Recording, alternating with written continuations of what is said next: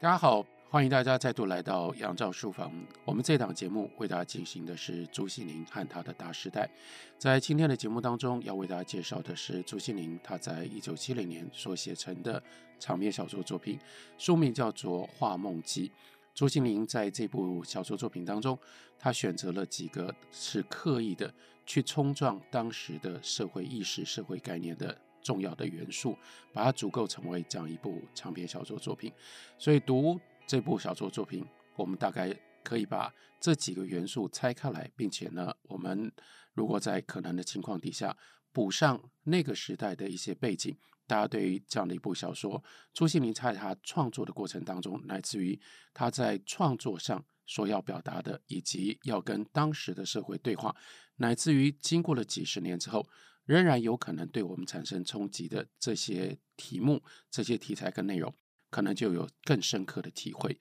我们先来讲一个重要的题材，那就是现代艺术。在《画梦记》的小说里面，朱西甯选择写了一个画家作为主角，而且呢，整部小说是用他的第一人称作为叙述者我来进行的。那因为是画家，所以就牵涉到。整个六零年代台湾的艺术，尤其是现代艺术发展的背景，在那个时候，从师大的李仲生老师开启其端，他介绍了在二十世纪初期西方艺术创作上面非常重要的，称之为叫做自动书写或者是自动画作的这样一种技巧。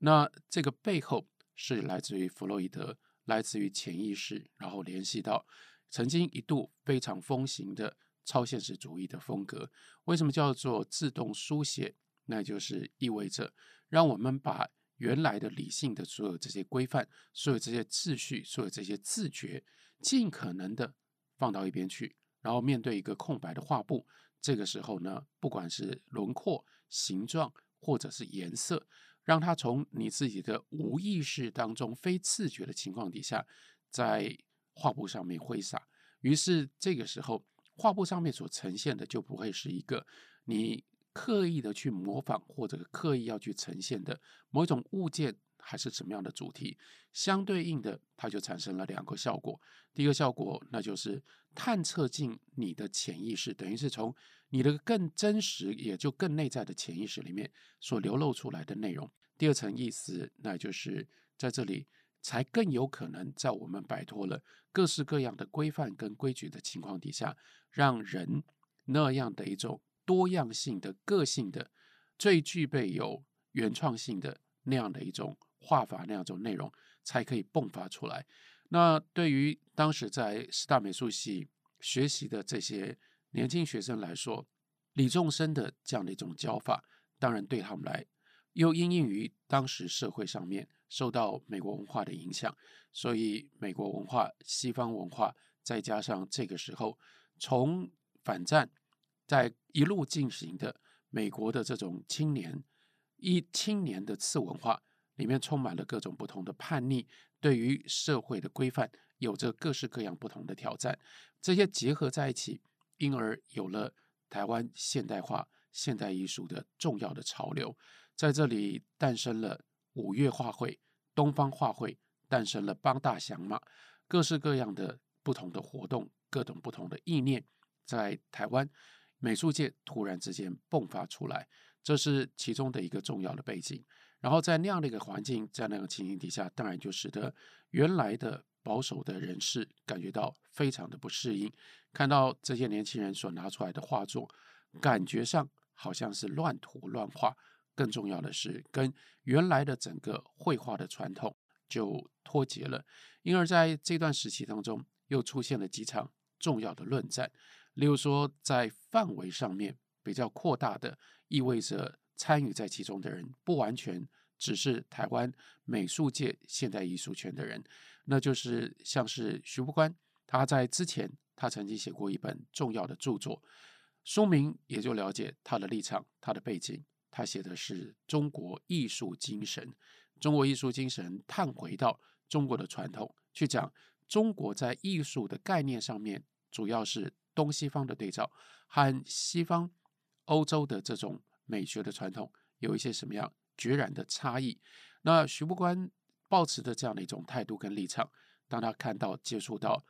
受到西方欧洲强烈影响，美国西方欧洲强烈影响的台湾这些年轻人的新的作品，他当然非常不以为然，所以他就写了措辞非常强烈的文章，批判台湾当时的现代美术。那在这个状况底下，就有一个人，他原来也不是在现代美术界的人，但是呢，他起而替台湾的这些现代艺术的追求者，起而替他们辩护。这个人呢是余光中。当然，余光中有一部分是因为他也有来自于现代诗。后来他到了美国去的时候，他又遇到了我们刚刚所说到的那样沿着反越战，然后追求爱与和平那种青年次文化当中。各种不同的表现的形式，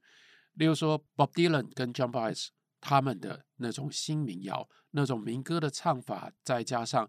背后更庞大的这个摇滚乐的传统，这些在当时冲击了余光中。他对于到底什么是诗，如何写现代诗，还有对于其他的人一般按照世俗的概念来看待现代诗，他有了一个非常深切的一种体会。那感同身受，所以当像徐复观这种保守的中中国传统的学者，他们用这种传统的概念来攻击现代派、现代艺术的时候，那这个余光中呢，就站在现代诗跟现代艺术的共通性上，他做了非常多的这个文字上面的表述，这就相当程度上面使得现代艺术他们在语言跟文字的。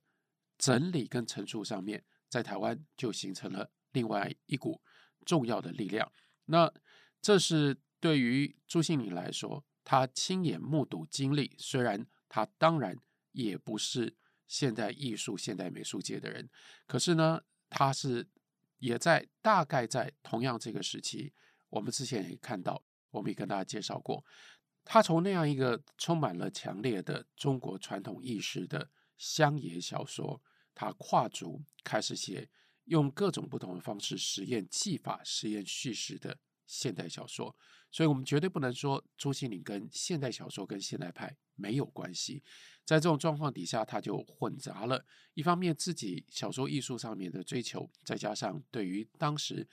台湾社会的一些观察跟批评，再加上他把它嫁接搬到他所认识的一部分。他是以作为一个观察者，作为一个理论的探索者，再加上作为一个观众，他所看到的台湾现代艺术界的现象，把他们编组在一起，他就写了《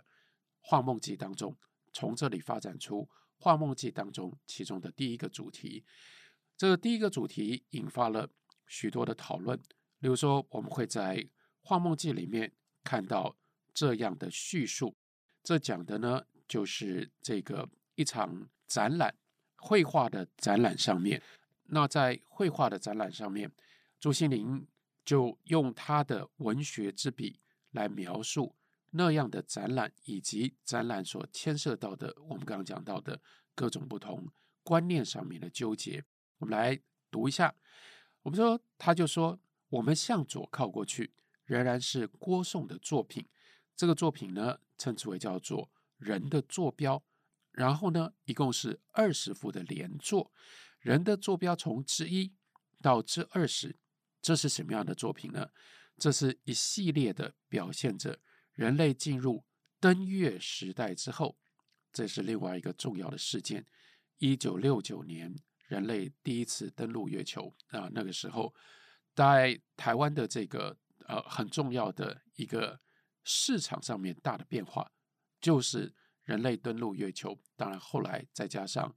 台湾的少棒队到美国去比赛，那这两个重要的事件促成了许许多多台湾的家庭，尤其是在经济状况变好的情况底下，都觉得应该要去买电视机，所以就在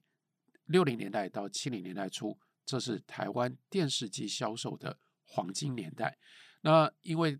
这个人类登陆月球。因为有电视上的转播，所以当时所产生的这个冲击其实更大，让很多人都意识到或感觉到自己正在见证一个新的时代。那这就同时感染影响了现代美术这些现代艺术家他们的创作。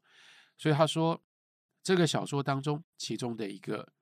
四个女主角，或者是四个主要的女性角色，其中的一个是罗源。罗源这个时候呢，跟叙述者我一起去看这场画展，他默默一幅幅的欣赏过去，一方面静听我叙说关于我们五个画友的雄心壮志，这是五个人的联展，而叙事者我他呢叫秦老师，他参与在其中。那郭颂是五个好朋友一起开联展其中的一个，他说我们并不苟同贬狭的国粹主义。但是我们一定要把中国朝前推动扩张，所以这是另外一个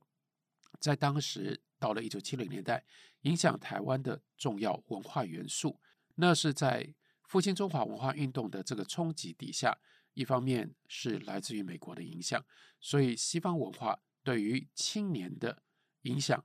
冲击很大。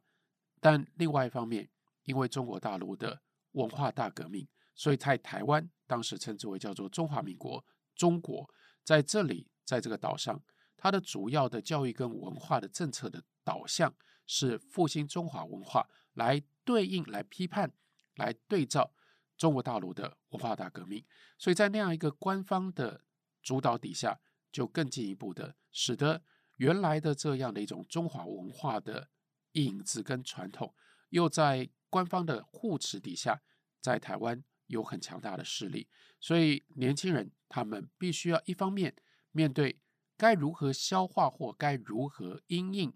西方来自于美国的这巨大的潮流，但另外一方面又如何保护自己在复兴中国文化的这种主流意识形态底下应该要有的位置，而不会被视为是单纯的西化，或者更进一步的被认为是在清算中国文化，是在应和中国大陆的。文化大革命，所以这是一个非常巨大的意识形态上面的考验，这里面有许多的纠结。那朱西甯他在小说里面所写的，就是这一辈人他们应应的方式。我们来看一下他们的概念。他就说，继承是必须的，这呼应了或者是等于批判了，在五零年代到六零年代现代诗，像季玄在现代诗的发刊词里面。所说的名言：“我们不是重的继承，我们是横的移植。”但是这个时候，尤其是在复兴中华文化的这样一个强大的官方价值压境底下，不能够单纯的都只是强调横的移植，你还是要看你跟纵的继承要发生什么样的关系。所以他就特别讲，连毕卡索都要继承。而我们比毕卡索所继承的还要更厚重、古远、丰盛。不过继承过来，并不是享有，没有出息的子孙才会死守祖产，拿祖先的光荣来装点门面。如果说复兴就是复古，你看为什么用复兴？就是复兴中华文化的运动。那汉代苏武，这是苏武李陵，这是相传。由苏武、李陵他们两个人在匈奴，他们困在匈奴地区。这个时候，苏武因为他终于得到了机会，他可以回到汉朝，所以两个人的告别赠答诗是以五言的形式写下来的。所以一般认为，相传五言诗就是苏武所开创出来的。还有说，那苏武开创五言诗，那就已经是叛逆了，哪里还会有？后来的唐诗，今天中国还存在着国画齐名，还在炒石涛啦、八大山人的冷饭。作为这一代的中国画家，我们要如何对历史交代？所以呢，这个秦老师叙事者我就对罗源说：“他说，传统的中国画到白石老人，也就是齐白石，已经有了很光荣的一个总结，应该可以罢手了。”如果再不求变，那就太耻辱了。我们这一代也许只是一个过渡，我们不可能出一个伟大的画家，那也没关系，有开始就好，总有一天吧。汉唐的辉煌算不了什么，明清的耻辱也算不了什么，年年进贡、岁岁来朝的翻江，也只不过是几个小小的邻国而已。我们要怎么样？我们要称霸世界，用我们的后代创造的文化，而不是用箱底下原原本本翻出来的老祖宗的文化。然后看着这些画，这个罗源看到了什么？发现到从中国建筑，从中国的道符到八卦，到麻将牌，到刺绣，到评剧脸谱等等，蜕变出用这些作为题材、作为符号，蜕变出画面上面的一些新的不同的题材。纵使不一定就是我们创作时候的有意识的表现，但是呢，都会让罗源有所感悟，而分外令人重视的，还是他对于郭颂人的坐标这一系列作品的见解。我们来看一下罗源有什么样的见解。在他看来，从作品的之一到之二十，运笔的功力和技巧，自然不用说，无暇可求。那但是在构图上，他以为似乎欠缺一些什么，譬如变化，在太空的吊悬感上，所以那个为了要表现。人类进入到登陆月球以后的一个新的时代，画面上充满了太空的那种影像，或者是太空的对应。那但是呢，那种太空的悬吊感，也就是对于地球人的空间观念的改变，罗源认为应该要有一些超脱习惯的跳跃。如果一律把衬托在球体底下的这个大的弧形，这是象征。外太空象征宇宙，如果可以分别安排在不一样的方位上，做各种不同角度的变化，可能可以让这一系列的二十幅画能够更加的动人，能够更加的扰破人，而且会更完整一些。这是他们在现代艺术上面的一种讨论。接着呢，还有另外一种讨论，其实同样也是牵涉到现代艺术。它的根本的理念，也就是画家跟他的作品之间的关系。例如说，刚刚我为什么特别提到了徐复观的中国艺术精神？中国艺术精神里面就特别讲到，中国的艺术家跟他的作品是合二为一的，认为这是中国传统非常重要的一种精神。人如其画，人如其字，人如其诗。那个艺术跟人的性格、跟人的精神、跟人的道德，乃至于跟人的各种不同的这个呃内在的素质，应该是密切结合在一起。至少这是那个时候关于中国传统美学其中的一种信念。然后呢，拿来对应批判，也就是西方的艺术，其中充满了人以外的东西，那是一种。美学上面的造作，那人到底画出什么样的画，做出什么样的作品，好像跟这个画家跟这个艺术家是可以分离开来的。而在小说当中，朱西甯用一种更形象化的方式来表现这样的争议：艺术家他的作品是不是必须要跟他是一个什么样的人有必然的关系？在他跟小说里面这个叙述者我。秦老师，他跟罗源两个人坐下来吃饭讨论的过程当中，讲到了一个在小说里等于是当时这个秦老师他这一代非常杰出的，让这个秦老师跟他有余量情结的一位画家，他的名字叫做江桥。他说：“我对江桥的作品三言两语说不清楚我的看法的，不过他是第一流的大才。假如说。”我们这一代将来只能够留下一个画家在历史上，那除了江桥，不会是别的谁。在罗源，他听到了之后，他想了一会儿，他说：“那我跟老师的看法很接近。”但是接下来，罗源就开始说了这个奇怪的一句话，他说：“可我不很了解，从他的作品看来，多大的胸襟，多雄浑的气度啊！”你真不相信？面对人生，在真实的生活现实里，他就没讲下去，停了很久，才说：“我真不要谈他这个人。当然，一来罗源是一个很有魅力的一个女生；二来，罗源跟江桥他们两个人曾经这个在同样一个画会上；第三，还有人传言这个罗源曾经跟江桥有一些什么样的男女关系的纠结。那这就使得罗源，意思是罗源对于江桥作为一个人的这一部分，他有他特别认识的方法跟认识的管道，所以罗源就忍不住对秦老师说：“你恐怕想象不出，这个人指的就是江桥，有多么样的偏狭，有多么样的迂腐，尤其一个伟大的艺术家所必须要有的爱心，他是完全的欠缺，自私的要命。那到底一个艺术家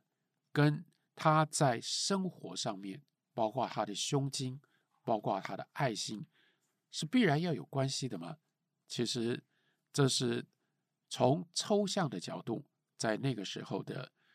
台湾的现代艺术界曾经变成争议的一个焦点。但是朱西甯他就刻意的用小说的方式，因为用小说的方式，那人就有血有肉。一个画家在小说当中变成了一个角色，他就不会只是让我们从他的画，从他的作品。来认识，他就有了各种不同人的感情上面的纠结。这是用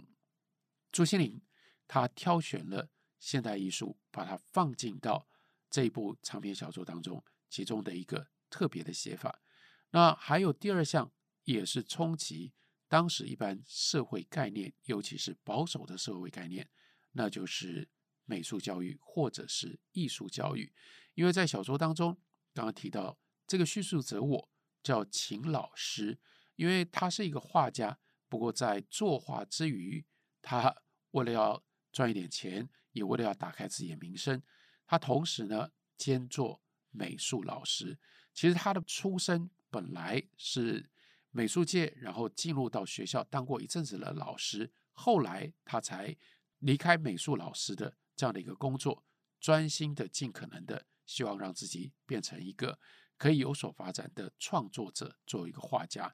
那所以小说当中一开头第一部分，它的标题叫做周南南。那周南南就是一个才八岁，小学二年级的一个孩子。可是呢，他在美术比赛的时候，他展现出非常惊人的天分，因而就引发了秦老师这个叙事者我。高度的兴趣，他是去当评审，可是在评审的过程当中，所有这些小孩子交过来的画，他就只有看到周南南的画如此的特别，因此呢，他为了要确保周南南的作品能够得奖，他甚至不惜把周南南的作品打最高分，还怕他因为别的老师没有足够的眼光看得出来周南南的作品多么样的特殊，他刻意的把。周奶奶以外的其他的作品都打得很低，用这种方式，终于让周奶奶的作品能够得奖。接下来在颁奖典礼上，他又试图就是要去认识看一下，这是一个什么样的小孩。更进一步认识了这个小孩，那这个小孩来自于一个破碎的家庭，他父亲是一个船员，一年到头绝大部分的时间都不在家里。娶了一个太太，但是因为都一直不在家里，所以这个周奶奶的妈妈后来呢就跟别人私奔离开了。所以在这样的一个家庭里面，就只有奶奶和这样的一个小女孩两个人共同生活。所以小女孩是奶奶带大的，既没有父亲，也没有母亲随时在她的旁边。而这样的一个儿童，当她展现出那么高度的美术天分的时候，到底应该怎么办？这一方面在小说当中就写成了是这个秦老师叙述者我他所遇到的自我内心当中的一个深刻的考验。我们看到他所看到的，透过他的眼睛，他看到了周南南的那一幅参加比赛的作品，他就对另外一个。同样是学美术的老师，叫做岳维军，他就特别跟岳维军解释说：“我的评分可能会使人误会，我有什么样的偏私。当然还不至于严重到那样的程度。不过，我们所有的艺术学系到目前为止，并没有采用过叫做杜汉他的那种绘画测验法。事后我是仔细的推敲过，以周南南的这张画来说，我一项一项的分析过，结果你简直不能相信，即使给他一千四百分，就是以杜汉的那样的一个这个衡量法的话，连一千四百分都不算过分。真的，如果加以好好的训练，你相信吗？他这份天才抵得上 Van Gogh、Raphael 这个 Cezanne，。乃至于 Rembrandt，当然这个话很夸张，把范古、林布朗、塞塞尚这些人全部牵扯进来，说这个小女孩八岁的小女孩有这么了不起的天分。但是当你被这样的天分冲击的时候，换另外一个角度，这样的一个这种天分，它不会很自然的就变成了作为一个。画家的滋养，相对应的一个小孩，当他有天分的时候，他表现美术，他表现他对于色彩、对于形状，乃至于色彩形状跟他自己之间的关系是如此的不同。那我们就看到周南南的房间里面，那个墙上乃至于天花板上，到处贴满了孩子的杰作。不是小学生的手工，即使是中学的女孩子，也不免仍然停留在剪贴一些电影明星照片的通俗趣味里。而周南南不一样，只可视为作品的这些壁画，除非你把它作为整体来看，甚至一面墙壁作为一个单元都还不够，更不必说你能够把它分出一幅一幅的来欣赏，而且更不必说你还能够在那样的一个。撕贴的作品当中指出，这里是日本神社的樱花海，那里是宝门的门牙和尖锐的唇角，或者这里是黄石公园的彩印油卡，那里是威尼斯的水光。议员竞选的第七条政见禁止六岁以下孩童入场的戏票，然而不再是这些，但拼合了这些，意思是在那个墙上。贴满的是周奶奶，他手上能够拿到什么？有各种不同的杂志啦，或者是明信片啦，或者是书，或者是传单。他把那各种不同的彩色撕下来之后，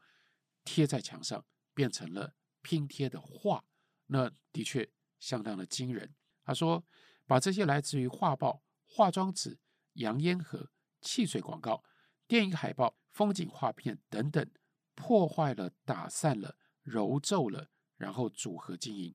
绵亘的延伸过去，无限的、无限的远去，或者一层一层一层，以致千百层的疯狂的堆叠，从原来的那个乳白色的墙壁上吐了出来。作为美术教员，乃至作为评审委员，站在那里，我们懂什么呢？我们懂多少呢？在这个小说，尤其是这一部分，《画梦记》，朱西甯非常明显的，他是要让他自己之前我们跟大家介绍过的另外一部长篇小说作品《猫》联系上。《猫》讲的是破碎家庭当中的教育问题，那延续着《猫》，我们就看到周南南同样，他也身处在这样的一个破碎的家庭的环境当中。那这是教育的巨大的问题，我们要如何处理这种教育问题呢？这里有很有趣的地方，那就是除非是前面真的仔细的读过《猫》的这部长篇小说的读者，要不然有一样东西，朱西甯放在这里，你真不知道他要干什么。那在小说当中有这么一段，就是刚刚提到的，看到这个周南南他作画的方式。他是私画，把这些各种不同来源的颜色撕下来，然后贴起来。可是呢，秦老师他就注意到，他都是用撕的，没有用剪的。那为什么不用剪刀呢？他就忍不住问周南南说：“你是没有剪到，还是你觉得你的手指比剪刀好用呢？